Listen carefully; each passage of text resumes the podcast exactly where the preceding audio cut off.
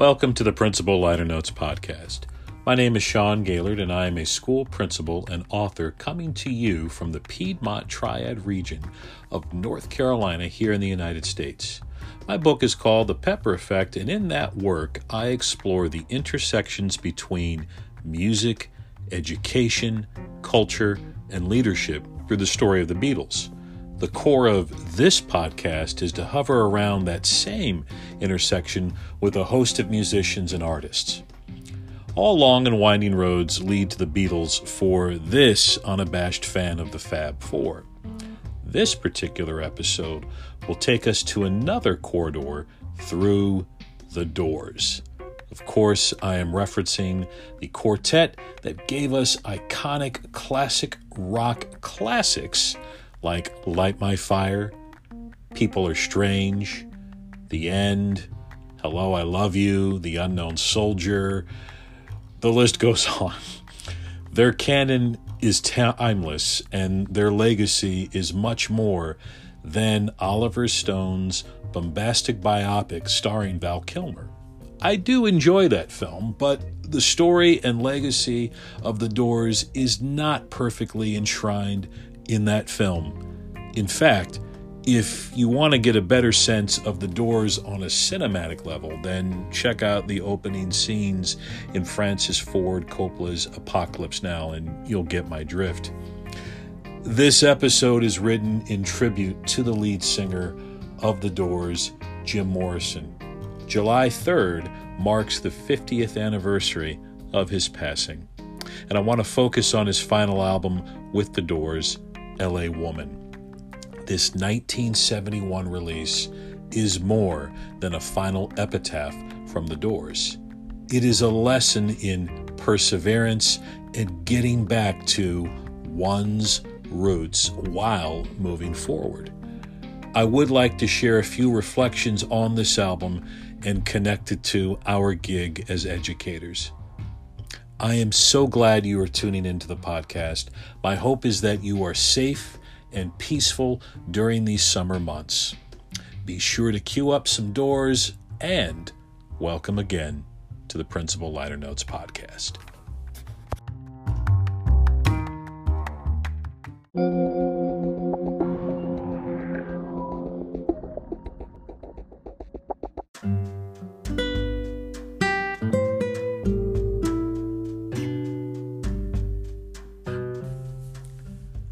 The producer walked out on the band.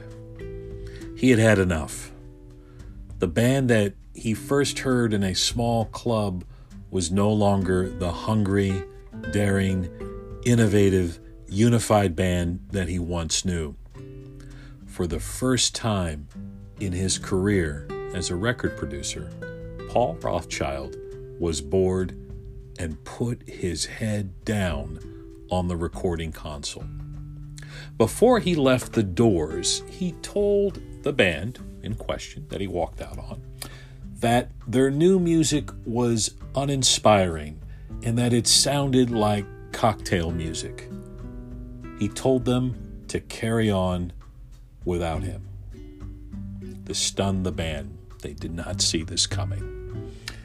That walkout may have been the spark to kick the doors back into gear. The last few years of the band's journey had been marred by an attempt to stretch out their music with strings and horns on their fourth album and often criticized album, The Soft Parade. It was considered a dud by fans and critics. Jim Morrison, the lead singer, was falling into personal crisis with his struggles with alcoholism. His onstage antics at the band's infamous Miami concert caused him to be charged with obscenity, indecent exposure, and public drunkenness. The Doors then faced the turmoil of his courtroom trial and the cancellation of numerous concerts. This was a band on the decline and quickly on the road to becoming a parody of itself. As the Temptations sang and the band played on, during Morrison's obscenity trial, The Doors slowly got back to its roots as a bar band with a love for the blues. Their following album, Morrison Hotel, reflected that rebirth. Unfortunately, this was not the same band that producer Paul Rothchild heard on the day they were sharing their new material. Somehow, Rothchild's disappointment at the band's floundering inspired the band to wake up. Quickly, they decided to produce the album themselves with their trusty engineer Bruce Botnick. Also, they decided to record the album at their rehearsal room known as the Doors Workshop. It would be in a smaller, much more intimate setting where they felt at home. The band was going to get back to their roots once more with a sense of urgency. Jim Morrison had been appealing his sentence of six months hard labor in prison for the Miami concert incident, but the songs were there. The album would mostly be recorded live by their keyboardist Ray Manzarek, percussionist John Densmore, guitarist Robbie Krieger, and vocalist Jim Morrison. They also brought in Elvis Presley's bassist, Jerry Scheff, and session guitarist Marc Benno to flesh out the sound. Morrison remained intact emotionally during the recording, and the band tightened its sound around Morrison's poetic lyrics. What resulted from this collaboration and this renewed sense of urgency was a garage rock masterpiece. LA Woman, when released in 1971, was a cohesive album that had hits like the title track, guitarist Robbie Krieger's radio friendly single, Love Her Madly, and the album's closing track, the epic Riders on the Storm. While pending appeal of his sentence, Jim Morrison bade the band farewell and headed to Paris with his common law wife, Pamela Courson. His intention was to work on another published book of poetry. He died there soon after of undetermined causes at the age of 27. LA Woman proved to be Jim Morrison's final epitaph with the Doors in his lifetime. The band would carry on as a trio, record two more albums, and break up two years later. They did reunite in 1979 to put some of Morrison's recorded poetry to music in the album An American Prayer. In the canon of rock music, LA Woman is a testament to what a final album from a band should sound like raw, uncompromised, fully realized, but yet still leaving the listeners to want more. It's an album that connects back to the collective vision of the Doors and highlights each bandmate's strengths and gifts. It's my favorite Doors album because it looks back at their roots as this garage band in love with the blues, but it also hints at new promise and future adventures. How does an album by the self proclaimed Lizard King connect to the schoolhouse? Why does an album that is truly a finale for a band connect to what we as educators endured during the past year of the pandemic. LA Woman is mostly seen as an epitaph and the end of the doors. I contend that educators can take many lessons from it and use it as a platform for inspiration moving forward into the upcoming school year. Stay tuned for why in the next segment.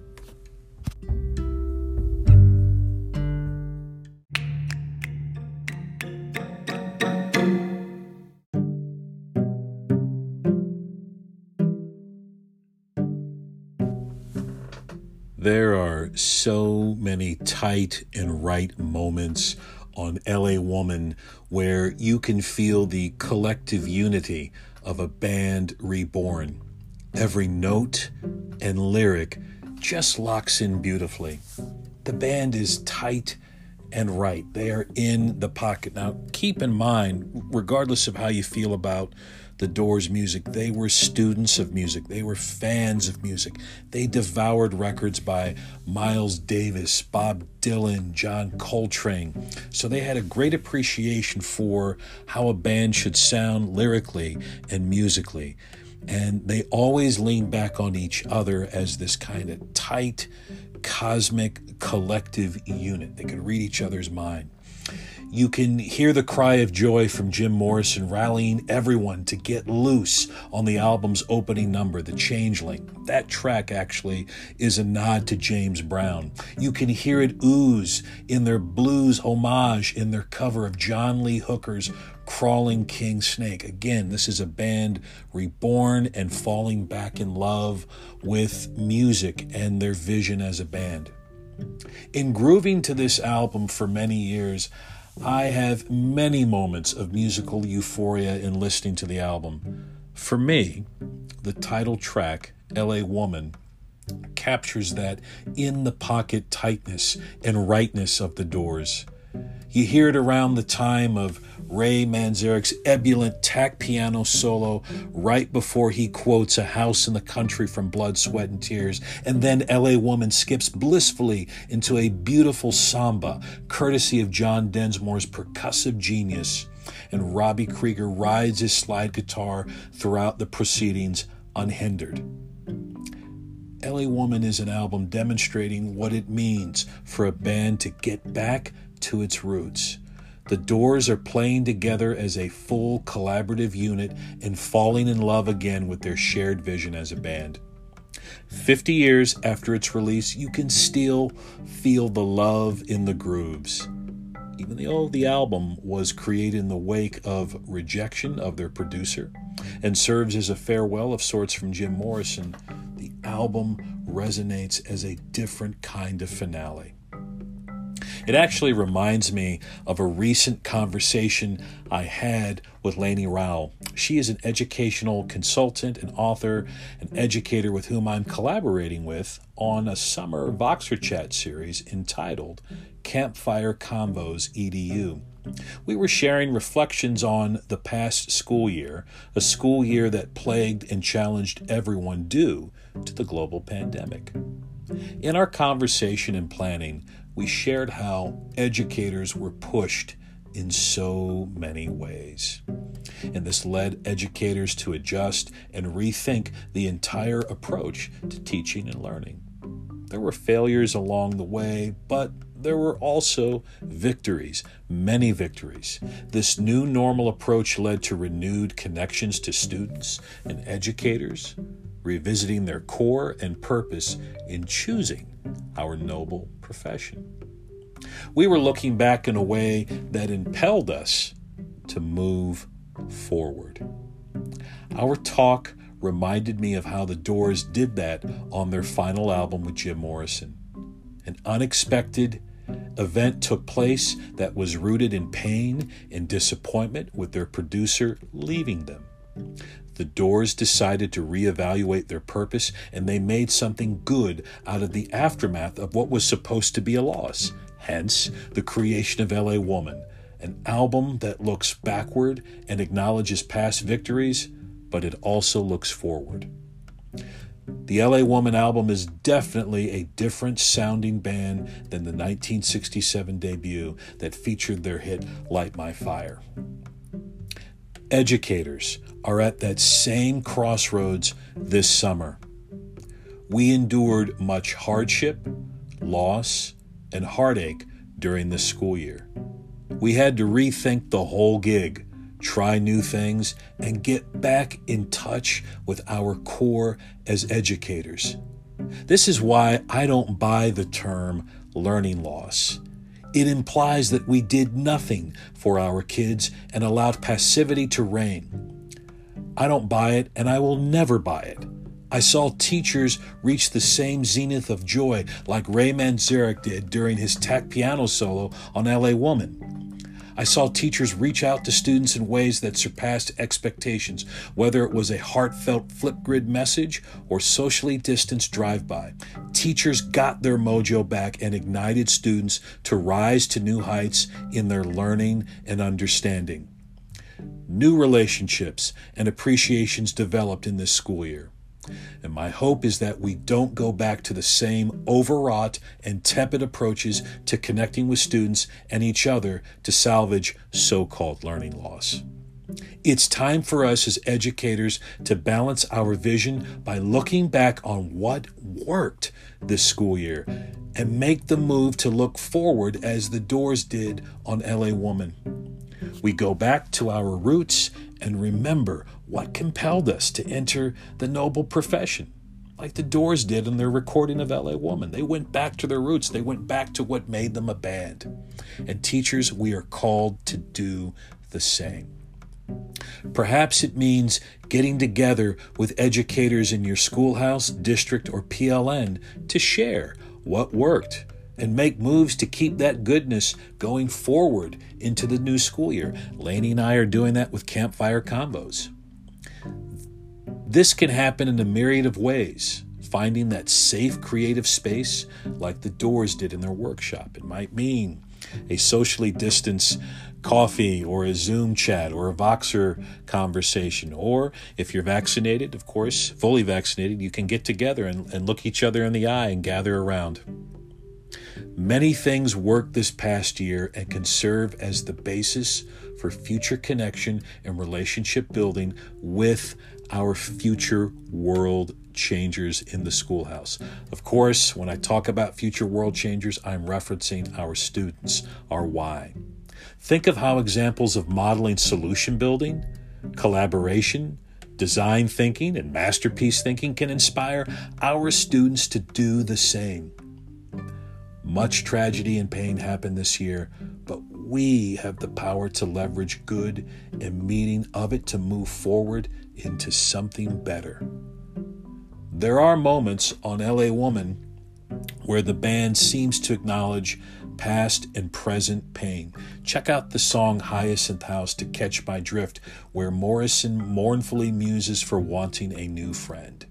It is important to acknowledge the turmoil and pain of this past year, but it is equally important to look forward through a new lens a new lens that is shaped with the satisfaction that we made the impossible possible amidst difficult odds, steadfast strife, and unknown territory anxiety. Sometimes it takes a negative event to help us rediscover our purpose, as the Doors did in the recording of LA Woman. As Jim Morrison sings in the middle section of the title track, Got to Keep On Rising. And that is exactly what we must do for our students, our families, our colleagues, and bandmates, and ultimately for ourselves. Got to keep on rising.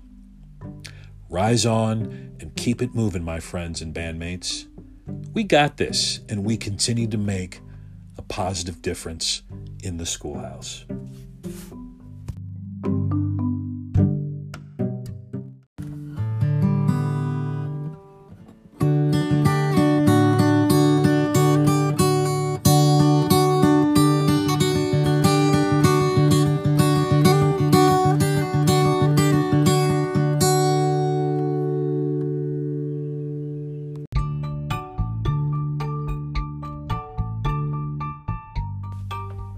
That's it for this episode. Thanks so much for stopping by the podcast and putting up with my love letter to one of my favorite Doors albums. It is appreciated, and I hope I can return the favor to you. Thanks to Lainie Rowell for meaningful conversation and thought partnership.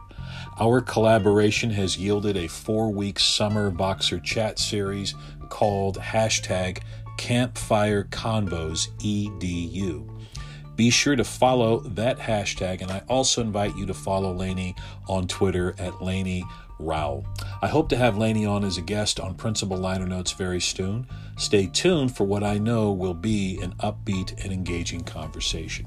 Speaking of guests, Please be sure to tune into the previous episode of the Principal Liner Notes podcast where I featured my very first guest, Naomi Tolan. We had a wonderful chat in honor of Global Beatles Day last week, and that was all in connection to her global collaboration event, hashtag EE Conquest. That was last week, and I was very honored to be a part of that with Naomi and the inspiring and amazing Shay and Pav of Staff Room podcast. It was great for the four of us to be on, and hopefully you can catch that conversation on Naomi's hashtags EE Conquest or empathetic underscore educators. Thanks to the musical legacy of The Doors, your proactive and positive approach to create the LA Woman album gave us some very cool music and serves as a lasting lesson in collaboration and forward thinking. You can subscribe to this podcast on the platform of your choice from Anchor to Apple Podcasts to Spotify. Always appreciate it when you subscribe and share the podcast with others. My book, The Pepper Effect, published by Dave Burgess Consulting Inc., is available on Amazon and Barnes & Noble and makes a great summer reading book study. This is Sean Gaylord for the Principal Liner Notes podcast, signing off for now. Don't forget to share your dreams, for the world needs them from you. And you help make the world a better place by you just being you. Catch you on the flip side.